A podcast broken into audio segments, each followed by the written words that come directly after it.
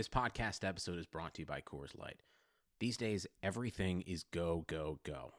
It's nonstop hustle all the time. Work, friends, family expect you to be on 24 7. Well, sometimes you just need to reach for a Coors Light because it's made to chill. Coors Light is cold lagered, cold filtered, and cold packaged. It's as crisp and refreshing as the Colorado Rockies. It is literally made to chill. Coors Light is the one I choose when I need to unwind. So when you want to hit reset, reach for the beer that's made to chill. Get Coors Light in the new look delivered straight to your door with Drizzly or Instacart. Celebrate responsibly. Coors Brewing Company, Golden, Colorado. Trying to get by Benning. Darnell Nurse left it in the corner, gets up center. Perry scores! Corey Perry! Lilia able to shake away from Selanne. It's given away to Selanne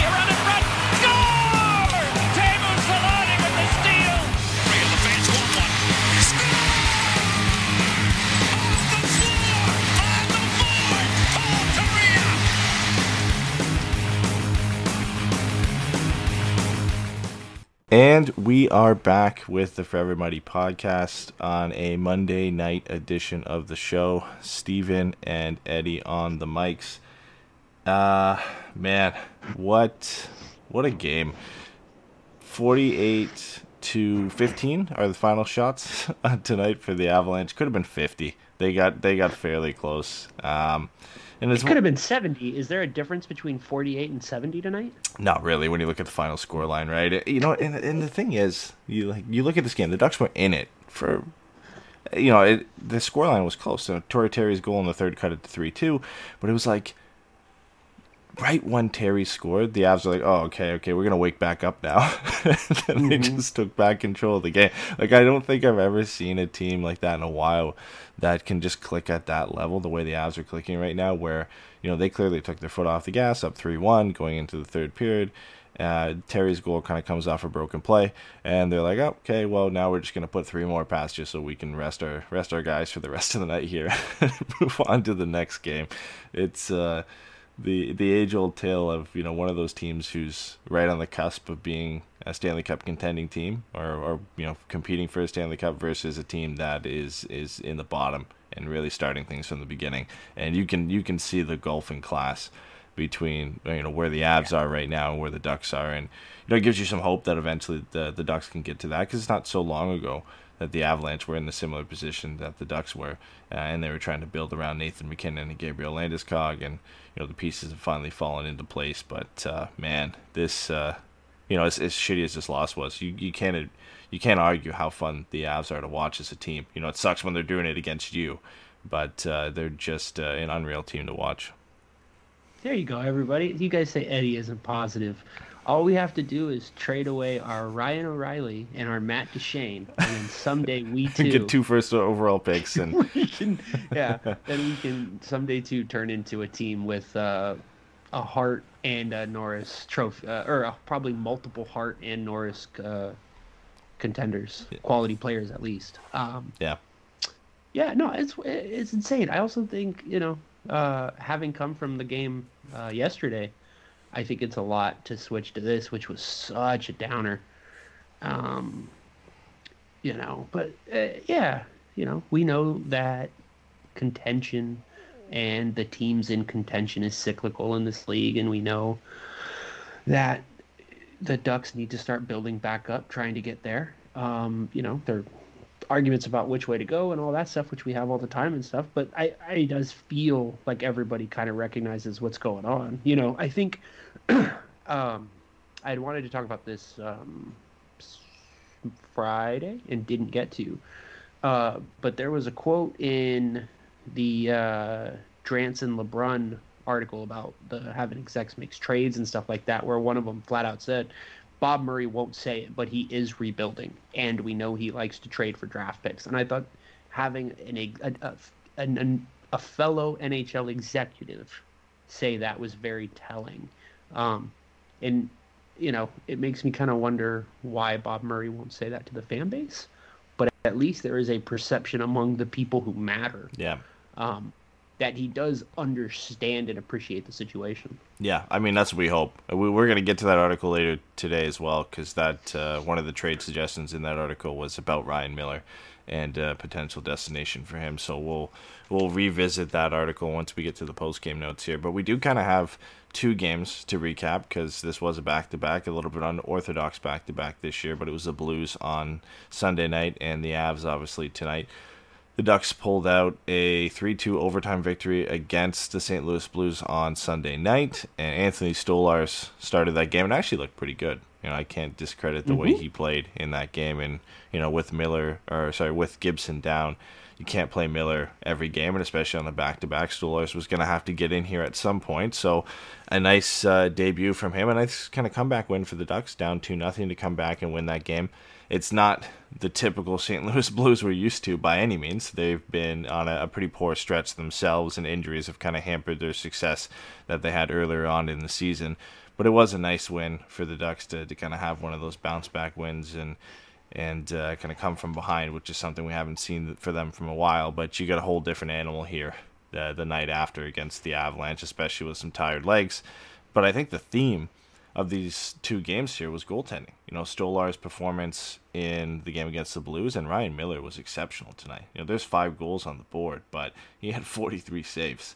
And uh, Yeah. he this this game could have been like the last one. That was 8 to 4. Like this could have been a 8, 9, 10, 11 goal game if Ryan Miller wasn't playing as well as he did. Like there was several times the Avs had some chances that were just about to cross the line, but Ryan Miller made some exceptional saves. It it was uh, an excellent performance from him, and probably one of the best performances I've seen from a goalie in a while. That still allowed five goals in a game. yeah, no, it uh, it it it didn't feel like he let in five goals. It feels like he got left out to dry five times and they converted. Um, you know, I uh, I think the you know you kind of look at tonight and how Ryan Miller was able to take at least a little bit of a break and kind of compose himself. I, I don't I don't want to say like he's like frantic or anything, but I just think like mentally it's very stressful. Uh, you know, I think goalies are already um, notoriously kind of like head casey kind of players because it's such a an independent position in such a team game.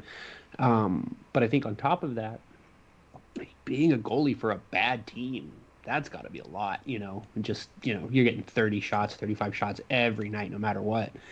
Um, you know, having Stolarz come in and Stolarz has, you know, a little bit of extra energy, a little bit of jump in his system. I think it was only his second career start. Uh, it's his first one for Anaheim. I think his only other one came for Philadelphia. Um, you know, and he was excited. He's got something to prove. Gibby's hurt. Ryan Miller hasn't looked great. Uh, so, you know, he's definitely looking to play himself into an opportunity to get more games. And I think what we saw is he played well and he deserved an opportunity to play some more of those games, especially in a season uh, where there's really no reason to run anybody into the ground. There's no reason to play any of these guys on any more than they have to. Um, He's auditioning for the backup job next year too, right? Like any performance Yeah, he gets now fair, is yeah. Ryan Miller's likely not coming back. Um, by the end of this season, he's probably going to have done everything he wanted to do in terms of breaking records and setting the amount of wins that he wants to finish his career on and whatnot. Um, so for Stolarz, any chance he gets to jump into the Ducks lineup here is is an audition uh, to kind of step into the front of the line to be the backup goalie next year. You know, I think Dostal is right behind him, but uh, he needs a little bit more time. And, it, and I think the plan for Dostal next year is full time AHL gig, where there is no taxi squad next year, and he can be uh, you know a one two down there with Olle Eriksson. It's been a kind of a tough year for Dostal in the sense that you know with a goaltender injured, somebody has to stay in the taxi squad, and uh, they've kind of volunteered Lukas Dostal for that role. Uh, unfortunate for him, but you know it is a good uh, good audition period period here for Anthony Stolarz because I think he, he still is you know has the potential to be a quality NHL goaltender in, in a backup role. I don't think he's ever going to be a, Yeah. a starter, but you you know every time I've seen him come in, he hasn't looked awkward. You know, he hasn't looked horrible in the net. He's looked comfortable, and and you know that's all you can really ask from your backup. That's all we've asked from Ryan Miller, and uh, you know the team looks comfortable playing in front of Miller every time he's out there. So that's uh, you know hopefully all we can get from Anthony Stolarz too. Yeah, no, I think you know what. Um, I think with um, Stolarz, it's one of those things. I just think you can see what makes him so uh, such an attractive like prospect. You know, he's a big guy. He takes up a lot of the net, and he doesn't. I didn't feel like he took himself out of the play at all last night. And I think, you know, when you're looking at a backup goaltender, that's kind of what you want, and that's kind of the guys that you have to hit on. Uh, you know, when you're trying to have that kind of organizational depth.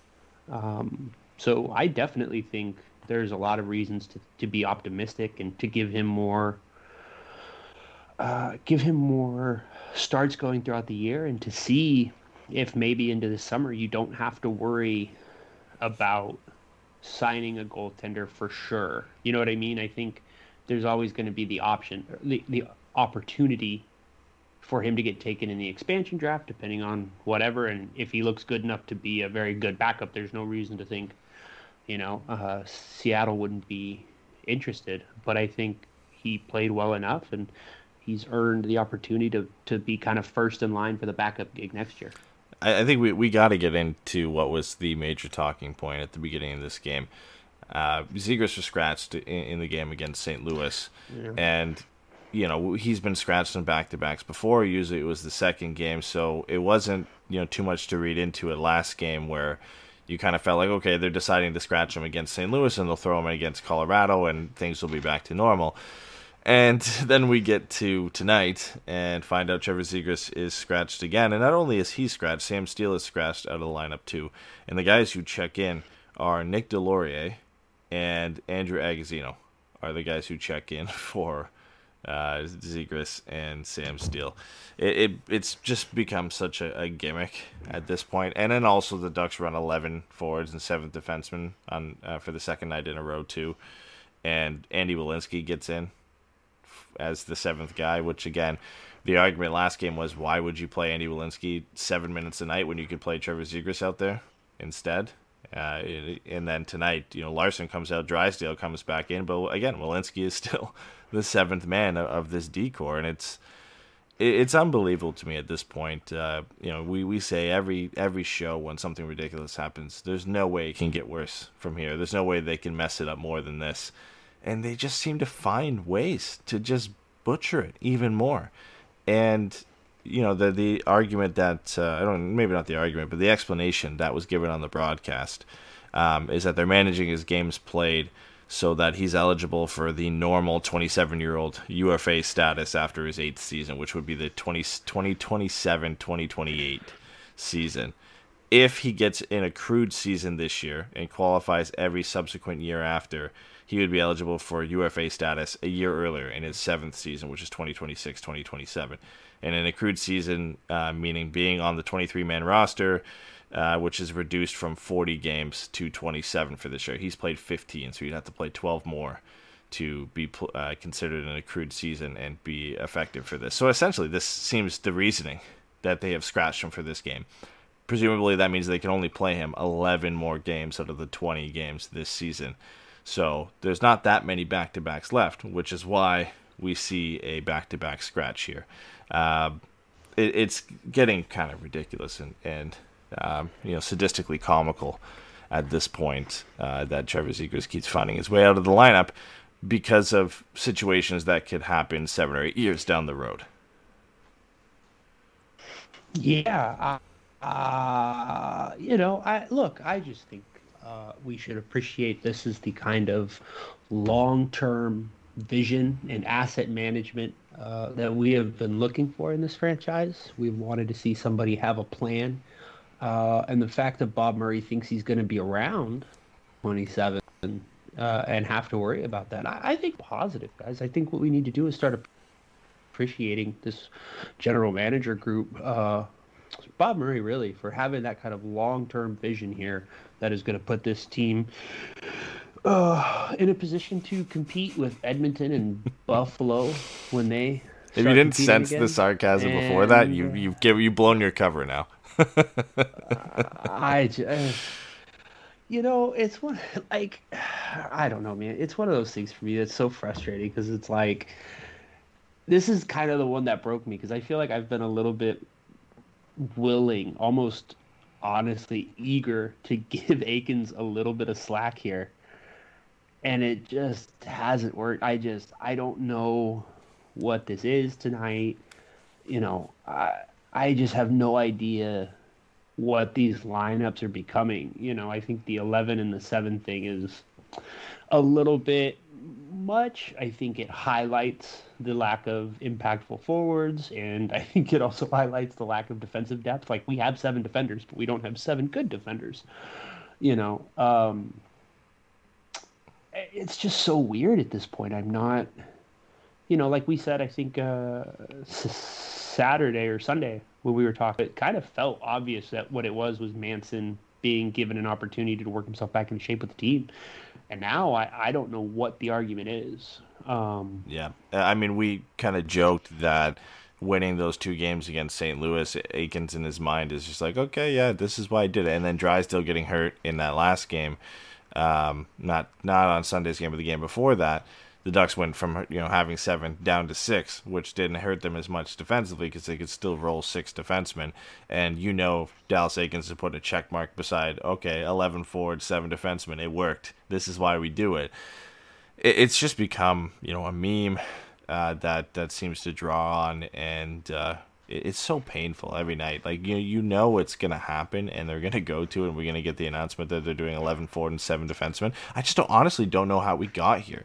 Like like you said, I mean, it seemed like in the originally it was because they were working Josh Manson back into full health, and they were playing seventh defenseman, and Josh was the seventh guy. He played like seven or eight minutes a night and that was the reasoning for it, which I was fine with. Like it's still a dumb decision. You might as well just not play Josh until he's fully healthy. But if you want to work him back to full health and get you know play him six, seven minutes a night, and that's the way you want to do it, sure, that's fine. But now, you know, Josh is fully healthy. He's clearly mm-hmm. fine. He scored the OT winner on Sunday night against the St. Louis Blues there's nothing wrong with him. He's even played in a game where the Ducks have played six defensemen so far this year, where they started the game with six defensemen. He played with Jamie Drysdale. So it's not like they're working him back to full health at this point. right. I don't on I don't know why. Like it I, there's not many things I've ever sat here and said I I can't really explain why the coach is doing Dude. this and why it's something he keeps going back to. But this is this is definitely one of the first times where I I don't have an explanation of why he keeps going back to it. Are we sure Dallas Eakins isn't a big baseball fan and he's just like over managing the bullpen with his defensemen? Like, at this point, doesn't it just feel like, you know, Andy Welinski is out there against left handed centers who can hit a slider or oh some stupid shit? Like, it just.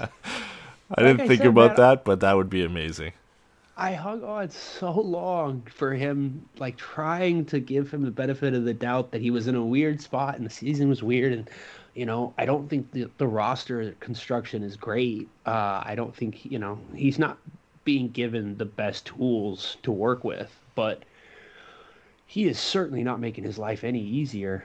And I am just not sure what he thinks he's doing. But I, I honestly almost wish that it was something like that, right? Like, oh, uh, we're playing, you know, San Jose and Logan Couture is out there. And actually, Andy Welinski and Jacob Larsson are the perfect pair for him. So I'm going to play those two guys right now. You if know, there's some actual strategy behind it. I, I would I would so prefer some just ridiculous galaxy brain ass explanation. Like it's so the, it's just so strange. the thing is, I don't know how else to say it. You know, if you had, if the the forwards you were leaving out of the lineup were guys like Andrew Agozzino and Nick Deslauriers to play eleven forward, seven defensemen, I'd be like, okay, whatever. It's you know moving the deck chairs at that point. The the impact that Agazino or Deloria is going to have over Andy Welinski, it's not a big one.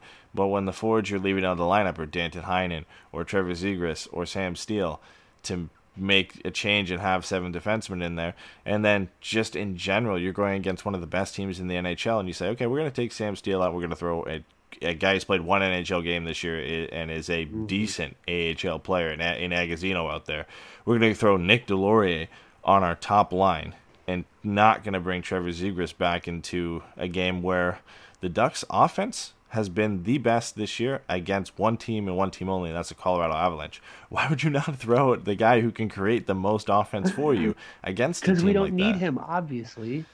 Save him. Save him for those very hard to beat teams like Los Angeles, You know, the, San Jose. the the thing for this uh, for me in in all of this is you know if you want to do this with Trevor Zegras, fine, If you want to not play him and you don't want him to hit UFA status a year early, fine.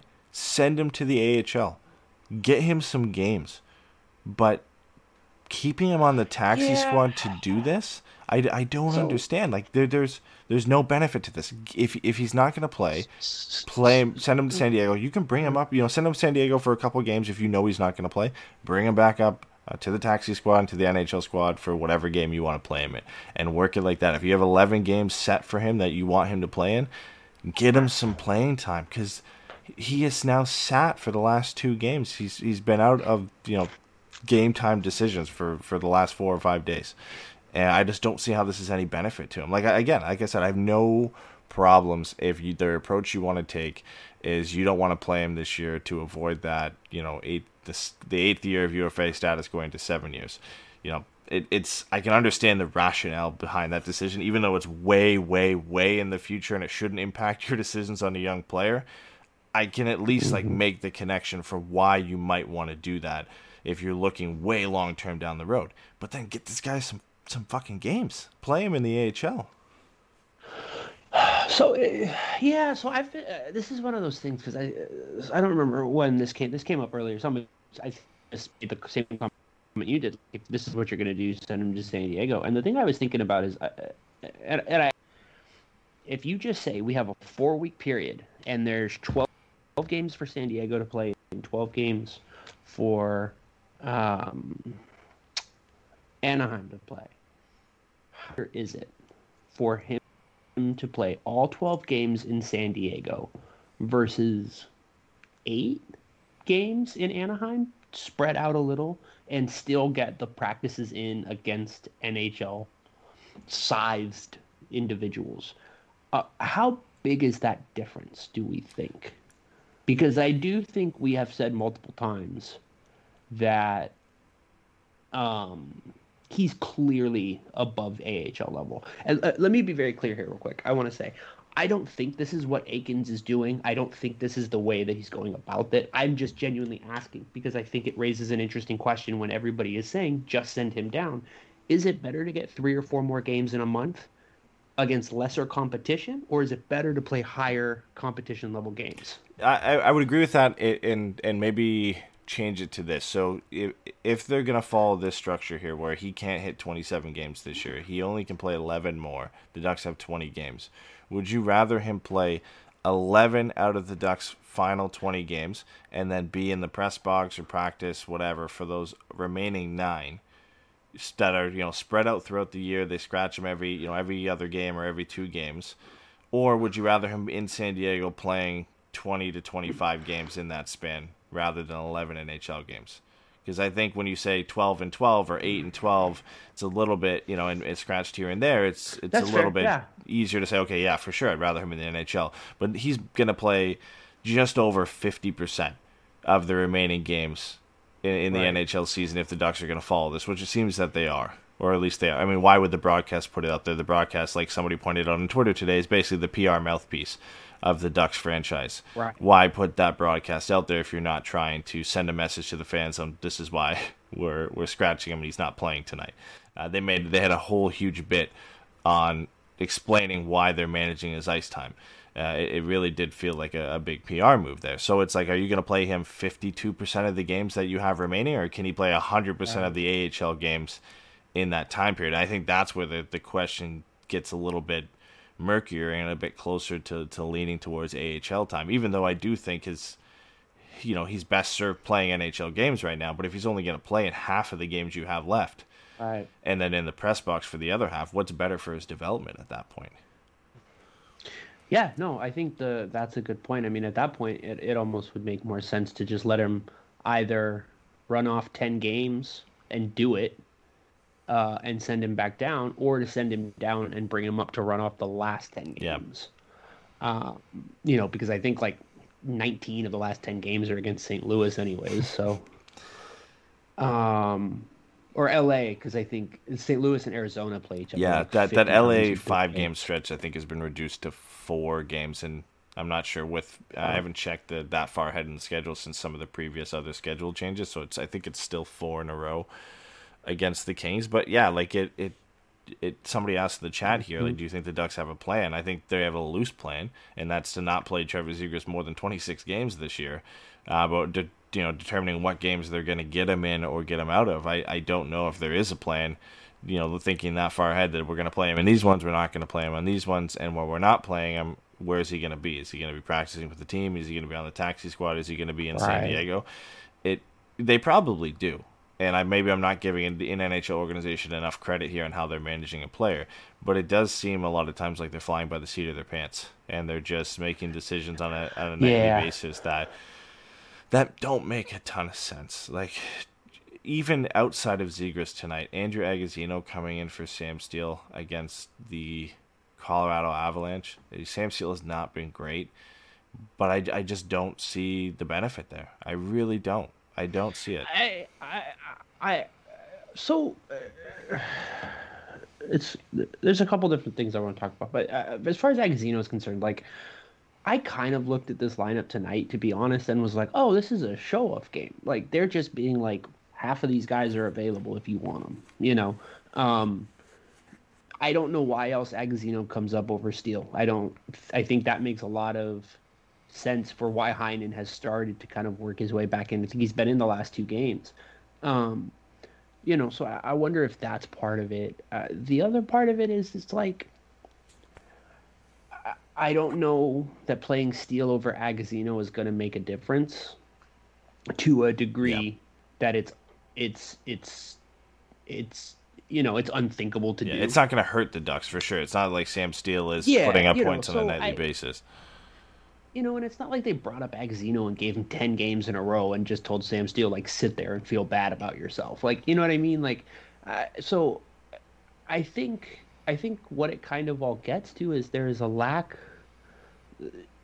Honestly, the front office just has a lack of equity with the fan base right now. You know, as much as uh, they may have a plan, they have handled themselves, at least publicly, in a way that makes it very hard to feel confident that they are thinking far ahead, that they are making decisive plans, and and I think that's kind of what it is, you know, especially with you tied that with the other the quote from that executive where it's like even if you won't say it publicly, well, why wouldn't you say it publicly? I'm not asking for a letter, right? I I understand that some people think that's tacky and it sends the wrong message and all this stuff. Like I really don't care that much, but I would just like an interview that's very straightforward where he says, Yeah. "We know this is where we're at. We know, you know what I mean." And like the LeBrun interview, kind That's what I'm of saying. He is sat down with LeBrun, but even then, it wasn't. He still there was yeah. some hints towards things we haven't heard from him before where you know looking at picks and he's like i can't just i can't just get all picks i got to get some prospects and there was some like little tidbits we haven't heard before but it wasn't like uh, you know I, I i've realized we're kind of in a rebuild here and we're looking to sell players off and and you know that's the direction we're going uh, there there hasn't been any of that like i said like you said i no i don't need a letter i don't need a rangers esque letter or senators type letter that comes out and says oh, you know, sorry to the fans, this is the direction we're going to go in, blah, blah, blah. Like, I, I really don't care. I don't need that. But there, when he does sit down in these interviews, I would love to see some mention of, you know, the Ducks being a rebuilding team. Not what we heard at the beginning of the season where he sat down and said they were, he thought they were a win now team. Like, that's. That's the problem is when you sit down and, and you hear those things, and I think the way you put it there is, is uh, with the equity that the the front office has with the fans right now, and how that impacts you know our anger at certain decisions. You know, like like you know we were saying, I don't think the Agozzino for Steele substitution is really one that we can sit back and say, oh my god, that's so ridiculous. I, I don't know why he's doing that. Right. You know, all things considered, it really isn't that big of a move. Sam Steele hasn't been playing that great, so you can justify it as you know a, another healthy scratch for a guy who isn't playing well to bring in a guy and see what you can get out of him. You know, it's not uh, it's not something we're not used to at this point. I think if the Ducks were playing fairly well and Sam Steele was a guy who wasn't performing, it'd be like, okay, whatever. Like, let's see what Agozzino can do. You know, maybe he's got some energy trying to show up, um, you know, to show he deserves to be in the lineup and, and be a guy who can stick around. So, uh, you know, all things considered, it's not that bad of a move. But when it's coupled with the fact that, you know, everybody hates the owner, or not the ownership, but the front office group right now, and then Trevor Zegras being scratched for back-to-back games, and then that that uh, that image comes up on the broadcast and and kind of blows up on Twitter Yeah. a little bit and you add all those things together and it's like every little move now is like oh god why are you doing this? That's stupid. That's ridiculous. And and you know what? To be fair the the management in the front office has done this to themselves because no they haven't given us a reason given the fans a reason to trust the direction that they're taking at this point. So every decision becomes a little bit overblown but you know for good reason. Yeah, I mean, like the other that's yeah it's not even that you know, I the other problem is, is it's not even like they can't ask the fans to trust the plan. It's they're just telling the fans we've got it handled. And you can go sit over there and wait. You know, there there isn't any communication and so you know, I mean, me and you have talked about this. Uh, you know, we talked about this in August about how it's just so many half in, half out kind of moves that don't paint a clear picture collectively of a franchise headed in a single direction with intent. It, it really does feel like they're trying to walk both sides of the lines, and so I I don't know. You know, I, look, let me say it this way: the trade deadline is going to be a big thing. If he's going to earn back any of that equity, that he's going to have to make uh, the trade deadline pretty a significant day for Anaheim because I think it would be very hard for the Samuelis to bring him back if he doesn't do anything simply based on how uh, everything is going to go. Uh, like with the fans, right? Like if there's if it's a really inactive, like all 25 of us Ducks fans are going to be pretty pissed. Um, so I I do think that you know because like we said before, like we're starting to see more attention from the outside media and even from the local media as far as Eric Stephens and you know uh, Helene Elliott has not been particularly impressed with Ducks season. Um, I, there's a lot going on here, and they honestly could be t- playing themselves out of a job more so than they're playing themselves into a job, a- assuming, you know, that they might be both have a chance at staying next Yeah, year. like at, at the end of the day, sometimes you know the the press can be a, deciding factor in you know either guys getting fired or decisions being made. And we know the Ducks ownership group doesn't like bad press and doesn't like being a part of bad press. Uh, they don't like looking bad. They don't like looking stupid.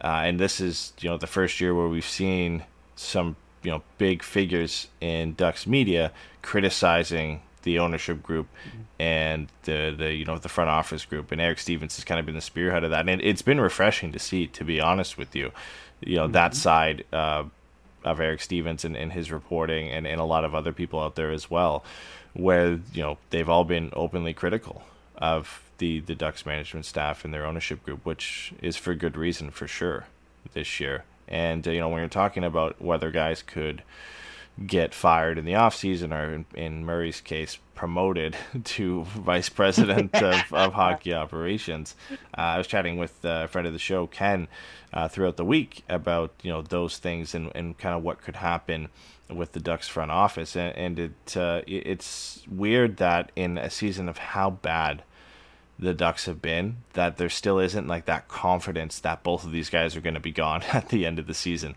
Like there still is that Yeah. belief that and and that they could come back, like they could be here next year because I don't know if the ownership group is really going to step up and you know likely not fire Murray, but like we said, promote him into a different position and then bring in another general manager. There's no way that they're going to pay two guys. You know, they're not going to fire Murray and then pay another GM and pay two guys for the rest of the of next season. That's definitely something that they're not going to do. So if Murray is gone, it is that type of promotion thing where they're paying him for something else, and then they're bringing in a new GM and, and paying a GM there. I, I don't think they would ever um, you know pay two guys and one of them not being with the organization. And then from there, you know, Eakins' decision really comes down to if there's a new GM in place. I, I think if Bob Murray's there, I don't think he fires Dallas Eakins. That's not a good look for him at this point to fire another head coach uh, under his tenure. It, it really isn't. So you get to that point, like you look at you know the Sabres and some of the worst teams in this league, and, and how a lot of them have kind of made moves,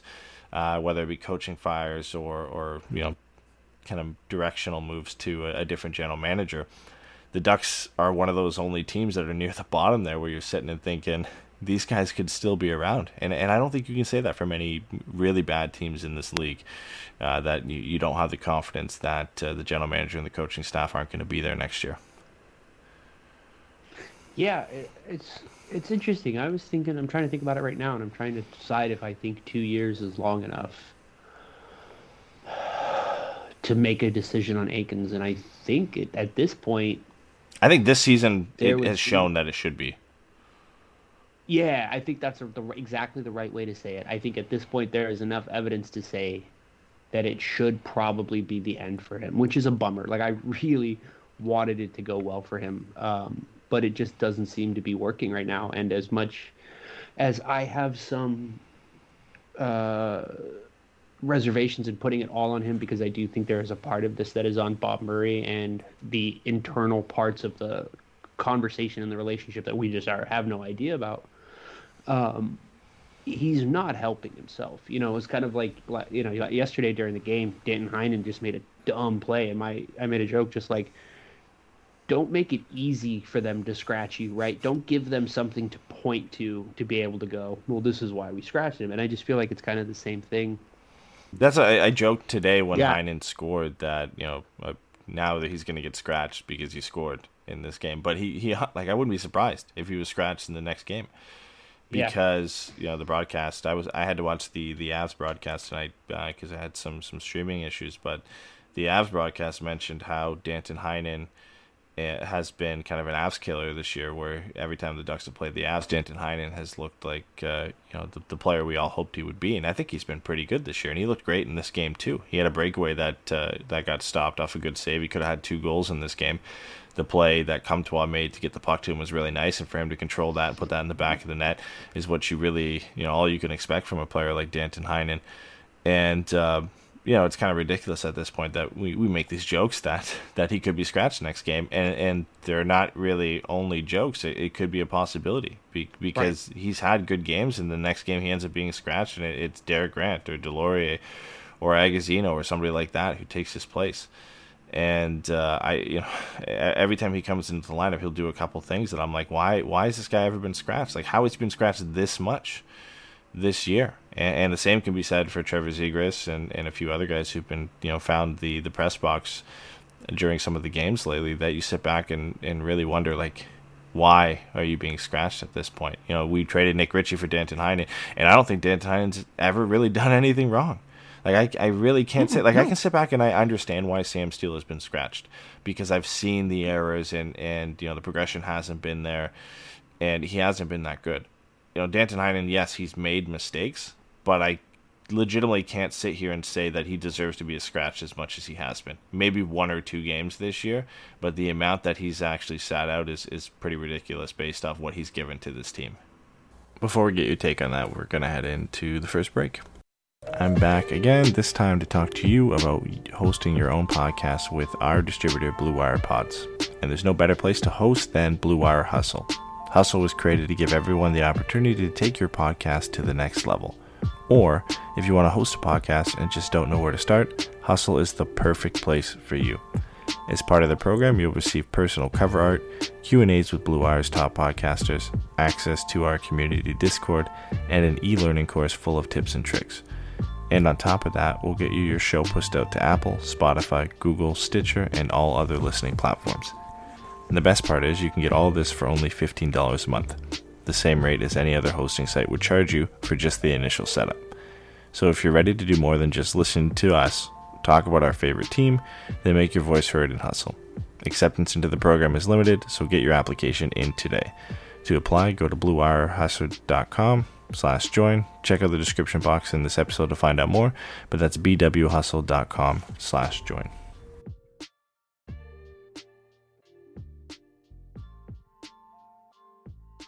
The economy is made up of real people doing real stuff, and it affects everything. Which you obviously know since you're a real person doing real stuff. Marketplace is here to help you get smart about everything beyond the what of the day's business and economic news. We dig into the how and the why with the real people driving our economy.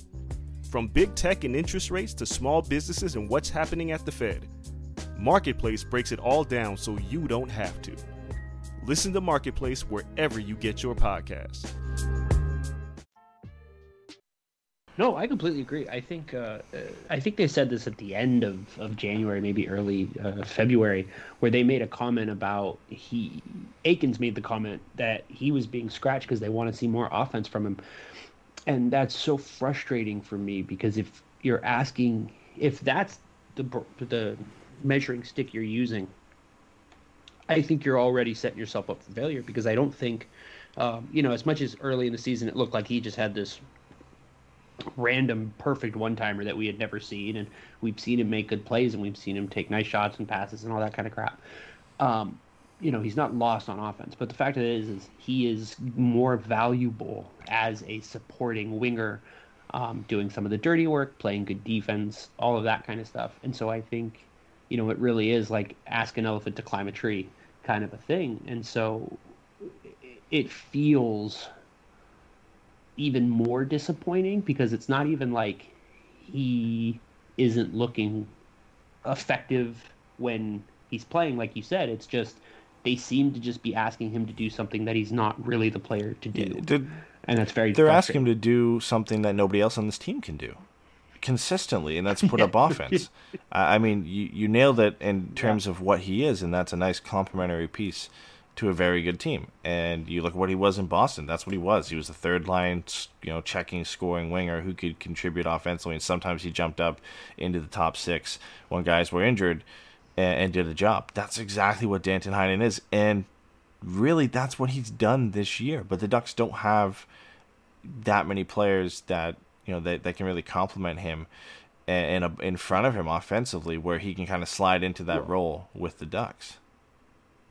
Right. It's not even compliment. It's it's it's support. Or not, support's almost the wrong one. It's he's the support piece, Yeah. right? He is the the thing that you put in there. They're like, okay, perfect. Now this is complete.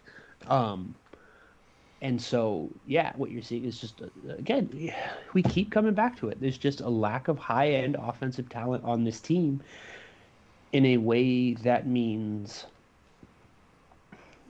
the team's just not going to be able to compete on most nights. And you know, maybe if they were doing something like a Trotz or a Tortorella system, you know, maybe you could say this team uh, could use systems and team defense to put together enough of something in front of John Gibson that we're going to get something out of it. But clearly, that's not what's happening this year.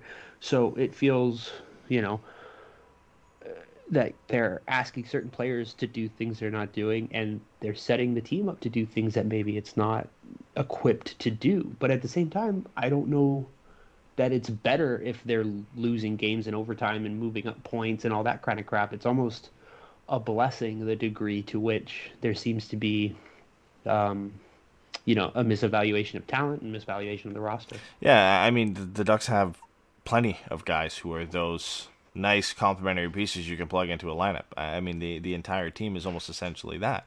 When you look at Right. you know Danton Heinen is a nice piece that you can plug into a very good team and he he do a job. Silfverberg, Henrique, Troy Terry, Max Jones, you know they're all kind of those guys that you, you plug them in somewhere uh, on a team that has that support in front of them and they would do a job and they would look great there. But the Ducks don't have that support in front of them. So now you're asking the guys to do a lot more than they're really capable of, and that's where we get to you know the offensive struggles that the Ducks have had over the last couple seasons, and it's you know a lack of true firepower and creativity in their offense. And and when you know the the Avs that team is kind of the perfect example.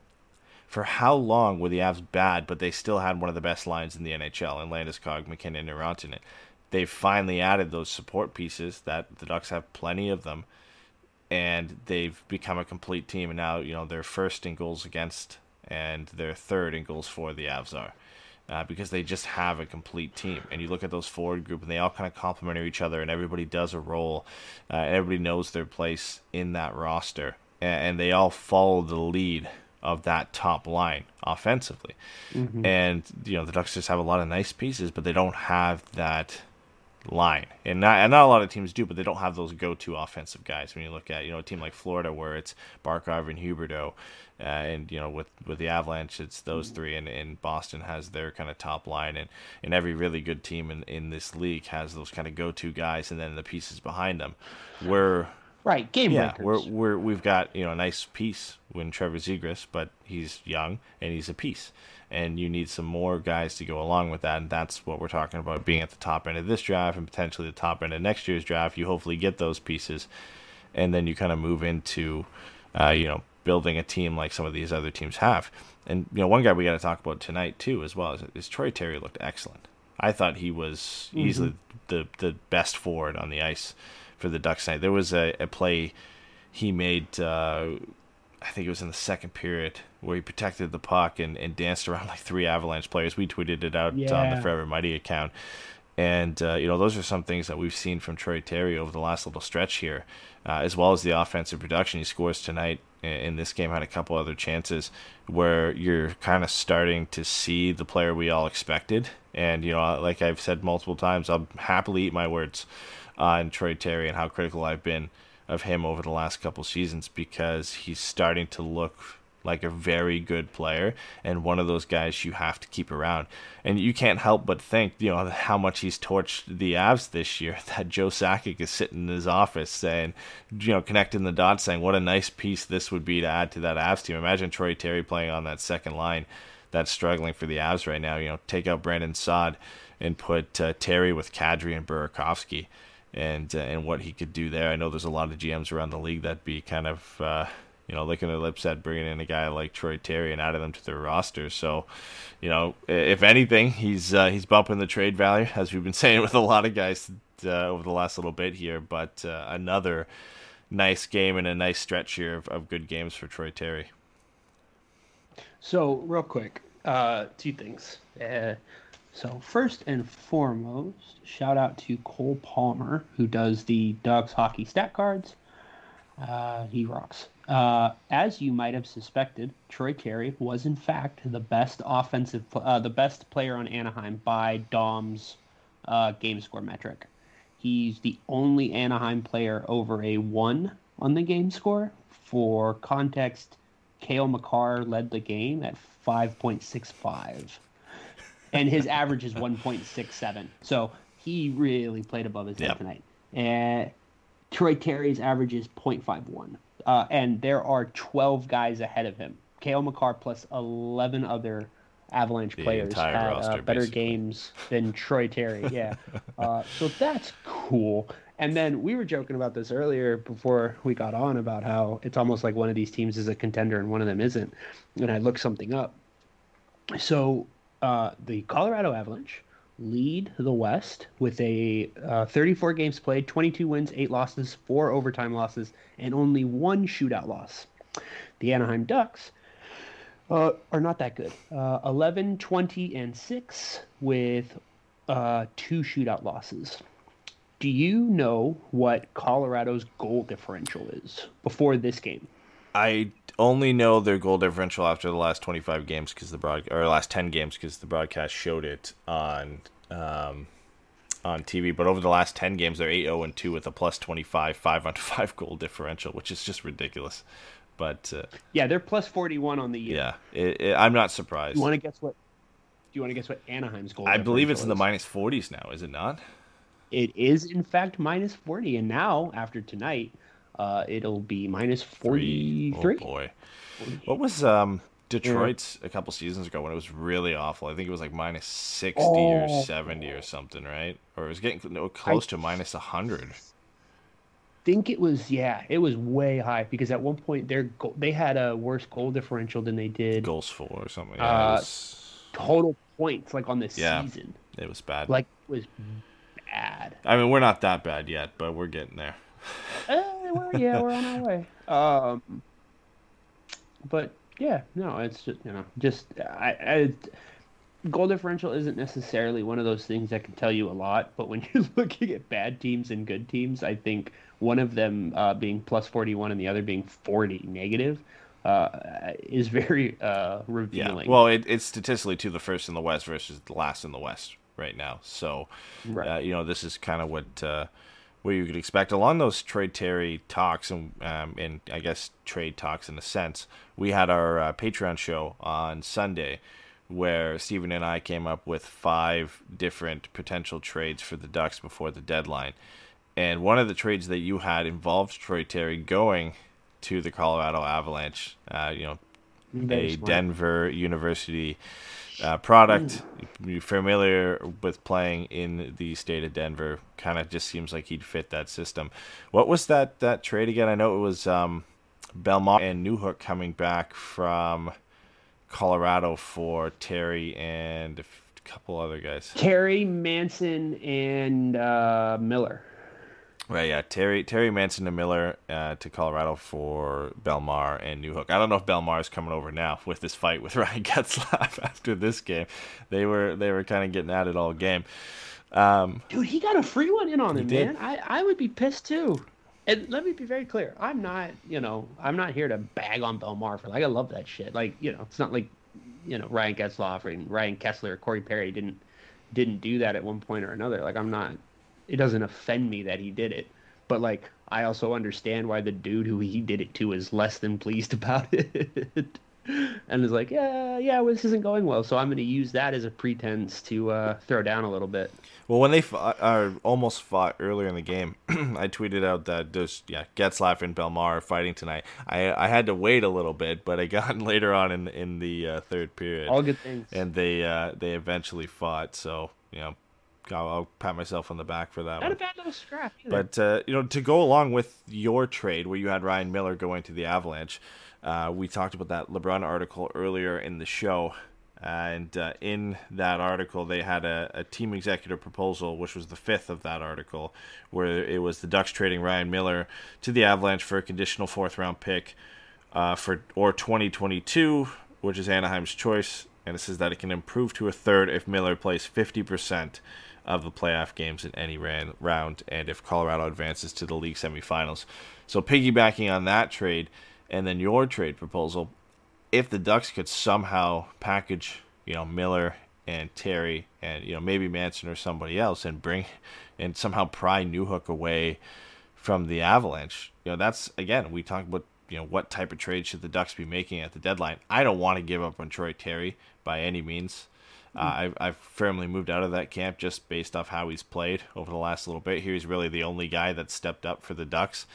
But again, if uh, if it's mean you know bringing in a guy like Alex Newhook, uh, who's you know firmly a top twenty five NHL prospect right now, uh, I think it's a move you explore uh, and, and one you could go to, and, and is one that seems to make sense. And and you know, um, LeBrun goes over that in his article on why Ryan Miller would make sense for the Avs, and he'd make sense for a lot of teams right now uh, that are struggling to find a netminder. Philly was the one uh, in our trade piece on Patreon where I had Ryan Miller going uh, for for my favorite deal of that uh, of that Patreon. I'll tease it like that. If you want to find out what that deal is, you have to sign up for our Patreon. And uh, There you go. Look at and that. go It's an expert and right go there. listen to That's that show. But it was, uh, as Stephen will reluctantly admit, it was our favorite trade of uh, of the ten trades. yeah, it really, together. it really got me. That Philly trade was sweet. I liked it. I hated it. And it. knowing our luck, none of off. those trades will actually happen. Actually, the only one that will probably happen is the Derek Grant for Jake Virtanen trade with the conditional seventh round pick in there. That will probably be the only one that actually happens before the deadline here. Ben Hutt, future considerations. God, we can only hope. But you know, we're we're nearing close now to the trade deadline. April is uh, only a couple days away. Thursday is April first. The trade deadline, I believe, is April twelfth. Well, Um, so we're we're less than two weeks away now from the trade deadline. The quarantine period in Canada, if you guys haven't seen it, has been reduced from 14 days to seven. So that makes it a little bit easier if the Ducks were again trying to nail down, let's say, a Rickard Rakell deal with Toronto. Uh, you know that makes it a bit uh, bit easier to make that deal happen. Now they don't have to extend past the 14 day quar- quarantine period like they were before.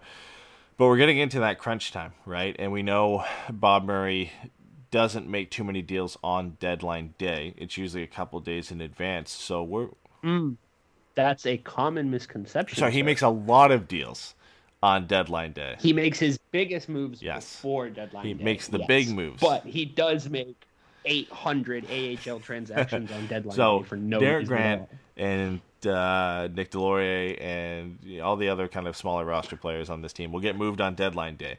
But if we're gonna see a Rakell trade, Then we'll lose the guys we get them for on waivers, and it'll be a whole thing. But we're closing in on, on the time period here. If, if a Rickard Rakell deal is going to happen, that kind of gets complicated with his injury because he missed this game. Uh, if we're going to see Danton Heinen, if we're going to see Josh Manson, if we're going to see really any of the big names get moved on this team, we're we're kind of closing in on that deadline for that to happen.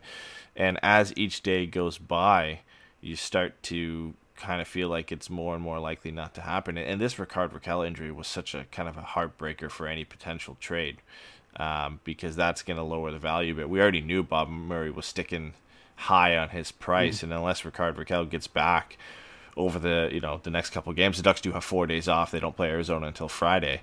You would have to hope that if he's not in the lineup on Friday, that kind of kiboshes any potential Rickard Rakell trade before the deadline. You would think, and and that's uh that's a big blow to the Ducks. I mean, we've we've mentioned before he's still a guy you can move at the draft, but it almost feels like you you've got to do something big at or before the deadline here just to to calm things down a bit, right? Like you can't you can't get it. Take some of the air You out. can't yeah. get out of this deadline, and the only thing you've done is trade Antoine Morand for Alexander Volkov. I, I just I, I can't see it. I, I that can't be your only move.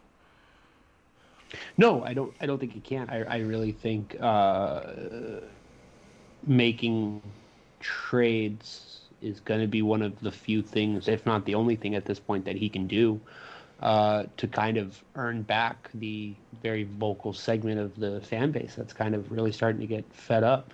You know, I think it's interesting. DB mentioned in the chat, uh, how does Rakell's injury impact the team's expansion draft? And I think that's a great question, but I think more than anything, the first question is is how does it affect the trade deadline? Which, like you said, you know, if if it's not a serious injury and they can comfortably tell other teams it's not a big deal, you know what I mean? He's gone through the protocol, we trust it, we've been diligent, he had the full time off, yada yada yada. Then he can still get moved, and they can still get you know Rodion Amirov or you know one of these kind of guys that we're we're all kind of hoping they can pull out of there, Cam York. Um, but if he doesn't get moved and we don't see him play for more than a few games, uh, you know what I mean? Like, I think if he misses another two, three games, especially after the break, I think then it becomes a problem. And then you start to get into, well, what do we do? And, you know, you have the, the regular draft and the expansion draft and all these different things. And, you know, if you're trading or if you're protecting a player just to trade them like why wouldn't you have done it earlier and so uh, as much as it's the cart before the horse and there's time between now and then i do think uh, depending on what kind of injury it is and severity of it, it it could really mess anaheim up for the expansion draft Yeah, so i think it does put a lot more pressure on bob murray to really make sure he's getting all of his ducks in a row going in and, and we really are limited on you know the big trades that we could potentially get because I guess the three big pieces on the Ducks forward group. Um, I don't know if these are the three biggest pieces, but at least salary wise, Getzlaf, uh, Henrique, and Silfverberg all have some sort of no move clause or modified no trade trade clause. And in Getzlaf's case, uh, as Bob Murray stated several times, Getzlaf is only going if he wants to go, which makes sense. I think he deserves that. Uh, he's not a guy I want to see go anyway. Um, you know, although you did bring up a pretty good trade uh, of Getzlaf going to the Minnesota Wild on our on our Patreon show. I'm going to keep mentioning that because that was a fun show. But uh, there, that was uh, a trade I might be convinced to lose Getzlaf just for this season. We can re-sign him at the end of the season. But uh, Henrique's no trade clause is a 10 team no trade list. Uh, Silfverberg's is a 12 team no trade list. That's not the most team friendly no trade clause to have in there. Uh, eliminates at least a third You know of the what? teams that you could potentially trade him to. But it's only a third, right? It's 10 and 12. Like, yeah, 10 and 12 is 10 and 12 more teams that you can't talk to or, you know, whatever. But, like, at the end of the day, like, if those are the only 10 teams that you had a shot to, then you are bad at your job. You know, yeah, they're going to have to get creative. They're going to have to take salary back. They're going to have to retain salary. They might have to, you know, add a mid round pick to help kind of offset. You know what I mean? It's going to, Anaheim is going to have to get weird and interesting and creative if they want to have uh, the kind of impact at the deadline that they should want to have and that they can have. The question is going to be is has is a front office that has very traditionally been against any kind of creativity as far as roster construction are they going to want to do that like are they going to be a different people you know for the next two weeks than they were for the last 12 years like i just don't think it's going to happen and so you know it's uh, it's frustrating to say but it's almost the best thing for anaheim Anaheim's future could be a bad trade deadline because if it goes bad enough and we start to really see, you know, guys like Chris Johnston and Bob McKenzie and Elliotte Friedman and we, you know, we start to see him, Bob Murray, kind of turn into freaking Danny Ainge, where it's all the trades he almost made. I think that could put a lot of heat on him. Um, So you're saying more conditional seventh round picks is what we need. yeah, that's what I'm saying. I'm saying we need a lot of seventh round picks so that we can trade them all for one sixth round pick and then take a guy who plays. We'll take a guy who's worse than somebody took in the seventh round pick with one of the seventh round picks we gave up. Yeah, exactly. He's going to be worse than the future Hall of Famer we didn't pick. Exactly. But it, it really does beg the question. Like the Ducks are primed right now to lose this trade deadline, Bec- just because, just because it is more difficult. Like I mean, not only the no trade clauses with with Henrique and Silfverberg, but the salaries that they carry and trying to move those out. You look at the two big pieces uh, outside of Lindholm, who's injured right now on the blue line, are Cam Fowler and Josh Manson. Manson has his own 12 team no trade list that he has to submit. Cam's is basically unmovable because he submits a four team trade list. he only has four teams that he could potentially go to. Okay, real quick. I wanted to talk about this because this is a thought that hit me the other day a little sideways, and we might as well talk about it here. Do you think his agent reaches out to teams and goes, uh, which one of you teams doesn't have any interest in trading for Cam Fowler? And then he puts four teams that explicitly say no on there? Or do you think they just I've always speculated that if uh, Cam ever had to submit that list, Detroit's probably always on it, no matter how bad they are or not, just because he's from Michigan. Outside of that, I have no idea what other three teams could ever be on that list for, for Cam Fowler. Um, that that that contract in that situation, unless you seem to, you just magically find the right partner there. Uh, I, I, I don't think it's ever moved, and it's not a deadline deal to begin with. Here we go. Here we go. Cam Fowler for Tyler Myers and a third round pick. I just, I honestly would rather just keep Cam at that point. And I, I don't even, I'm not Okay. privy to, to Myers' deal, but I believe it is still like a four or five year deal, right? I think he signed, yeah, it's a five by six. It's not, not exactly fun. I mean, you get a third round pick, but then you have to, then you have to have Tyler Myers for six years. It's true. So, But he is like six foot six, so that's yeah, we just, we just go trade for all the tall boys, right? Yep, that's the way to do it. That's how I'd do it if I was in But charge. you know, to finish off this trade deadline discussion here, like Gibby's not getting moved before at the deadline. Uh, Fowler is not likely just because of that. You heard it here. All the things considered. We're taking a stand. Um, Gibby's not getting traded. That's it. We've drawn a line in the sand. we're across. revolutionary there, right? That's saying Gibby isn't going to get traded. Um, you know, Manson's probably the most likely from that blue line in terms of being an actual big trade outside of Hampus. But again, Hampus is injured. Like, good luck trading Hampus right now while injured if you want to get full value for him. Um, Manson, you could likely find you know one of those twenty seven, not twenty seven. Um, whatever, how many 20, 20 teams, twenty or nineteen teams that are 19. are uh, still available to trade him to that could be interested in him. I guess 18, because 31 is us. Yeah, true. I, I the thirty-two always Eight- keeps going in my mind because of Seattle, but we're not there yet. Um, so that I gotta kind of back that out there. I'm sure you know it's a potential deal that could work, but you know what if there's only five teams interested in him and four of them are on that no no trade list, and then you've only got one team you got to deal with. You lose all your leverage there potentially. In, in any deal for, for Manson, and the same kind of goes for Henrique and Silfverberg. Yet their contracts are a little bit harder to move than Manson is like you can eat 50% of Manson's contract if you want. And we mentioned that again on our Patreon episode where you can eat 50% of Manson's deal and it doesn't affect you uh, for, you know, any anything beyond next season. Uh, whereas if you were to eat, you know, 2 million off Henrique's deal or 2 million off Silfverberg's deal, that's hitting you for the next 4 or 5 years. Uh, which is a little bit of, of a harder pill to swallow.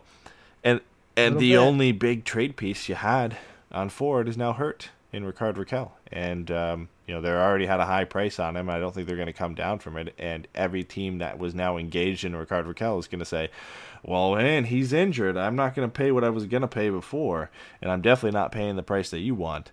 Um, you know, we'll see what the desperation of the trade deadline brings about here. Uh, when other guys start moving off the board and guys like maybe Taylor Hall or Filip Forsberg, whoever, start moving. And if Rickard Rakell becomes the last guy available, there might be a few desperate teams out there like there are every year. Uh, but it really does feel like if the big piece is going to be anybody this year, it's going to be Rickard Rakell because there really isn't anybody else that's uh, you know a prime candidate to get moved at this point.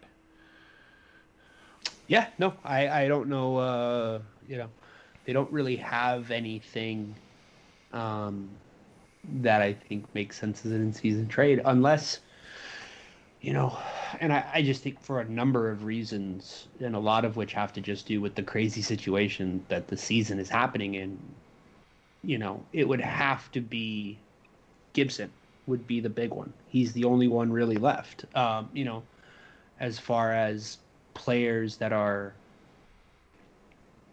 questionably in the time frame of when you want to compete uh, for Anaheim and things like that.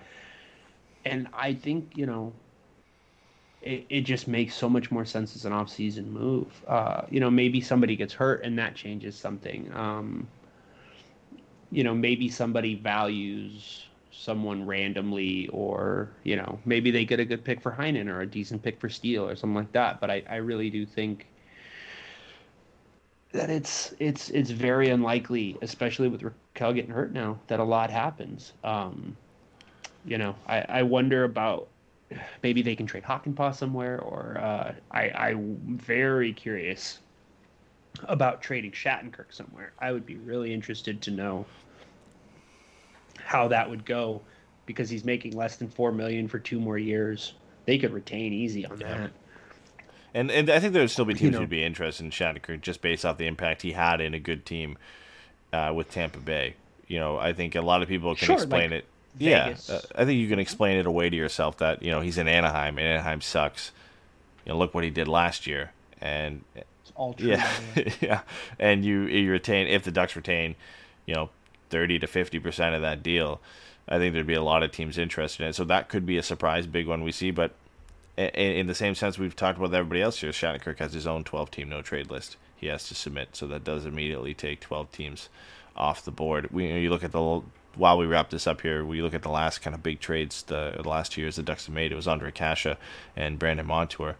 Um, for me, and and I hate to say it, I think you know I don't want to put money on it, but I'll I'll make my bet this, and, and that the big trade we, we could see is Sam Steel getting traded out of Anaheim, just uh, just purely on Bob Murray wanting to make a move, and and it, for me it would be that hockey type trade of him trading Sam Steel for another kind of 22, 23 year old forward somewhere else in the league. Uh, not one I would want, uh, not one I, I hope that happens. Uh, but I think if he gets desperate and Rickard Rakell isn't moved and Shattenkirk isn't moved, uh, you know, I think Heinen is, is kind of a foregone conclusion at this point. Yeah, there's no way he's still on this team, which is a bummer, man. That really bums me out. But he's he's basically a rental as a as a restricted free agent at the end of this season. Um, not not a pure rental, but you know one in the same sense that his contract expires. I so I think he's an easy one to say that would be moved. But in terms of the big kind of surprise deal, it's not a major one, but I think Sam Steel could be that guy. I just, you know, Bob Murray keeps talking about how the young guys have to step up, and if they don't, they're going to get moved. And everybody else is kind of taking that step forward this year. And Sam Steel, and to my surprise, I, has been the one guy that just hasn't gotten it going this year. So, um, you know, if, if I had to put money on it and, and one of those guys was going to be moved, I think it might be Sam Steel at this point. Yeah. Uh, so, all right, real quick, as even more of a teaser for our Patreon episode, since that was a lot of fun. Um, and I didn't get to talk about Canadian teams because Eddie's a fascist. Um, let me ask you: Do you know how much uh, newfound Fran uh, Dylan makes? Three million, because I had him in. I had him in my trade. Yeah, so not Dude, bad. honestly, a DeMelo Shattenkirk trade is fascinating. It is to It, you know what? It, it honestly isn't that bad because if you're the Ducks, like you said, just a fifty percent retain on Shattenkirk. Who cares? It's just for next year. Fifty percent retained. He's got another year Yep, after it. Yep. Just you know what you could even do. Um, we can make this a Shattenkirk and Steel deal. It's a fifty percent retained Shattenkirk and Sam Steel for Dylan DeMelo, and you know, grab a grab a prospect there, grab a Vili Heinola, or a Yeah. uh, you know, it's obviously Cole Perfetti's not coming back, but a Kristian Vesalainen, or a second round pick, or you know maybe snatch their first round pick because they're a very good team this year. Uh, to be able to add Shattenkirk and uh, and Steel, and I think Shattenkirk is probably the type of defenseman they'd be looking for, more of a just a pure offensive minded guy to quarterback their power play. It's uh, you know I don't know if Winnipeg wants to move from Dylan DeMelo, but I, as somebody put in the chat too, I think Dave put in here Shattenkirk to Winnipeg for a prospect. It becomes one of those deals that you can talk yourself into. That makes a ton of sense. Uh, I think the only sticking point there is is Bob Murray willing to admit that he I don't want to say was wrong, but was wrong about the team to Here's bring thing, though. Shattenkirk He in. doesn't have to. He doesn't have to do that. He's trading a what? How old is Shattenkirk? Twenty. I think he's in his is he- twenty nine. He, might be in his thirties now, or maybe it's just because he's like bald already that he he looks a lot older. Oh my god. He 32, yeah. 32. You're right. It's weird that him and Cam Fowler are on the same track, and Cam's three years younger. Um, but you know, I, I, you know, going from Shattenkirk to DeMelo is exactly the kind of trades he's been talking about all year about wanting to get younger but still have guys within a contending window. So, um, eh, here's the other one I have for you. And before anybody from outside yells at us, let's just remember this is for fun because we're allowed to do that, guys.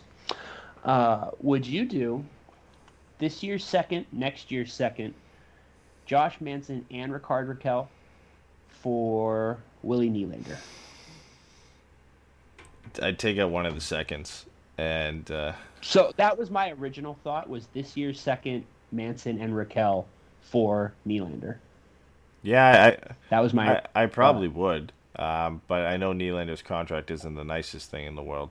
But you you do pretty much wash it for the, the next couple seasons with uh, with Manson and Rickard Rakell's combined about eight million, uh, kind of making the difference. 24 year old 24 year old top line forward making less than seven a million a year for three more years after this And I think one. I think if you're the Leafs, you you, you I don't know if you I would say love that deal, but it, you do get uh, some shorter contracts there in Manson and Rakell. Um, and Rakell coming into he's not Nylander, but coming into that lineup and playing with John Tavares, I think you could expect a, a similar production.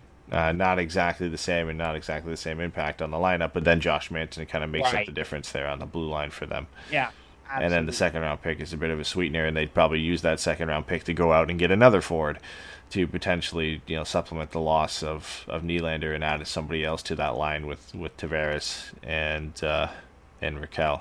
Give them Sam Steel. They can have Sam Steel. I'll throw him. I like how too. Sam Steel's. Like I don't want to trade him, but now he's Yeah. become. Yeah, throw him in there. Throw him in there. We'll see what we can get with him. He's a biscuit, man. We'll just throw him in the bag. Call it a day. DB Lowry threw uh, some water on our Shattenkirk to Winnipeg um, trade rumors saying that uh, there's Look, absolutely wants to be no way Winnipeg would be on Kevin Shattenkirk's uh, would would escape Kevin Kevin Shattenkirk's 12 team no trade list. They would have to be firmly on that. The guys played in New York and uh, Tampa and Anaheim over the last little bit here. He either wants a big city or a nice, nice, cozy, warm place to play. So I can't imagine Winnipeg is near the top of his list when it comes to teams that he'd want to go to. I don't know. Seems like the same thing to me. I don't know why Winnipeg and Tampa Bay aren't the Hey, same. maybe the Florida Panthers, who just lost one Aaron Ekblad. Yeah. ooh, ooh, mmm. Don't even bring up Ke- uh, Keith Yandle's name. I'm gonna end the show now. I won't. Bring him home. Bring Keith Yandle home. All right. Well, we're getting uh, close to the hour 15 mark here, so we'll wrap up the show. Um, we've mentioned it, uh, you know, a hundred times already tonight. But uh, Steven and I did record a Patreon episode on Sunday where we looked at some trade options for the Ducks. It was a lot of fun. Uh, we had a couple new Patreon members who joined us uh, a couple weeks ago, so nice to have them out and listening to the first show. Uh, we have Pucks and Brews scheduled for the month of April, uh, a couple of them. So if you want to check those out, that's our flagship show there, and that's always a lot of fun. Our Patreon is patreon.com slash forevermighty, and we do about two bonus episodes a month. Plus, we have a Discord chat where we talk with all, all the listeners and, and have a lot of fun in there. So if you guys do want to check that out, uh, make sure, Make fun of yeah, Pat. yeah, make fun of Pat a lot. so make make sure to go check that out. Uh, I know Steven has a couple uh, interviews of, of his own uh, lately that uh, that will be coming out hopefully in the month of April, and then Steven and I are sitting down with Josh Bell to get a early look at who the Ducks could get uh, in this year's upcoming draft. That will be coming, I think, just after the trade deadline or just before the trade deadline, right? Yeah, we're going to try to keep it as close to the trade deadline as possible. We're hoping to get it in before, um, so that way we can maybe talk about some of the guys that are a little deeper in the draft that Anaheim could target with, you know, middle seconds or late firsts. Uh, because obviously we know we're going to talk about the guys at the top where they're going to be, but uh, there is the possibility of Anaheim picking up some trades, uh, some extra draft picks this trade, which was kind of the impetus for thinking of doing that and bringing Josh on. Josh is a real smart guy, and he writes, or he used to write at uh, Hockey Writers, and now I don't know, he's in charge of something somewhere. He's very smart and important. Yeah, so it's always nice uh, to kind of get a break here and talk about the the the you know bright the bright light at the end of the tunnel here, and uh, what the Ducks could get uh, having potentially a top uh, you know top three pick or in the upcoming draft year, likely first or second overall, unless they fall in the lottery. So it'll be interesting to kind of get that look and, and a nice break from the monotony of talking about a Ducks loss and uh, Trevor Zegers being scratched and a lot of stuff. So it'd be nice to, to kind of look on the positive side. So keep a keep an eye out for that. We do have a bit of a break here over uh, this week. The Ducks don't play again until Friday against Arizona. So we'll be back live after that game with another post game show. So you won't hear from us a little bit over the week here, um, but like I said, we are going to try and get a, uh, a Patreon show out. Uh, hopefully, you know either this week or this weekend uh, to kick things off in April uh, on, on a good start here. And I know it's uh, a long weekend for a lot of you, so if you don't uh, if you don't hear from us on Friday, hope you guys have you know great Easter with your families, and uh, we'll see you out there for the next show. Thanks for coming out, guys. Take care. Bye. Bye, everybody.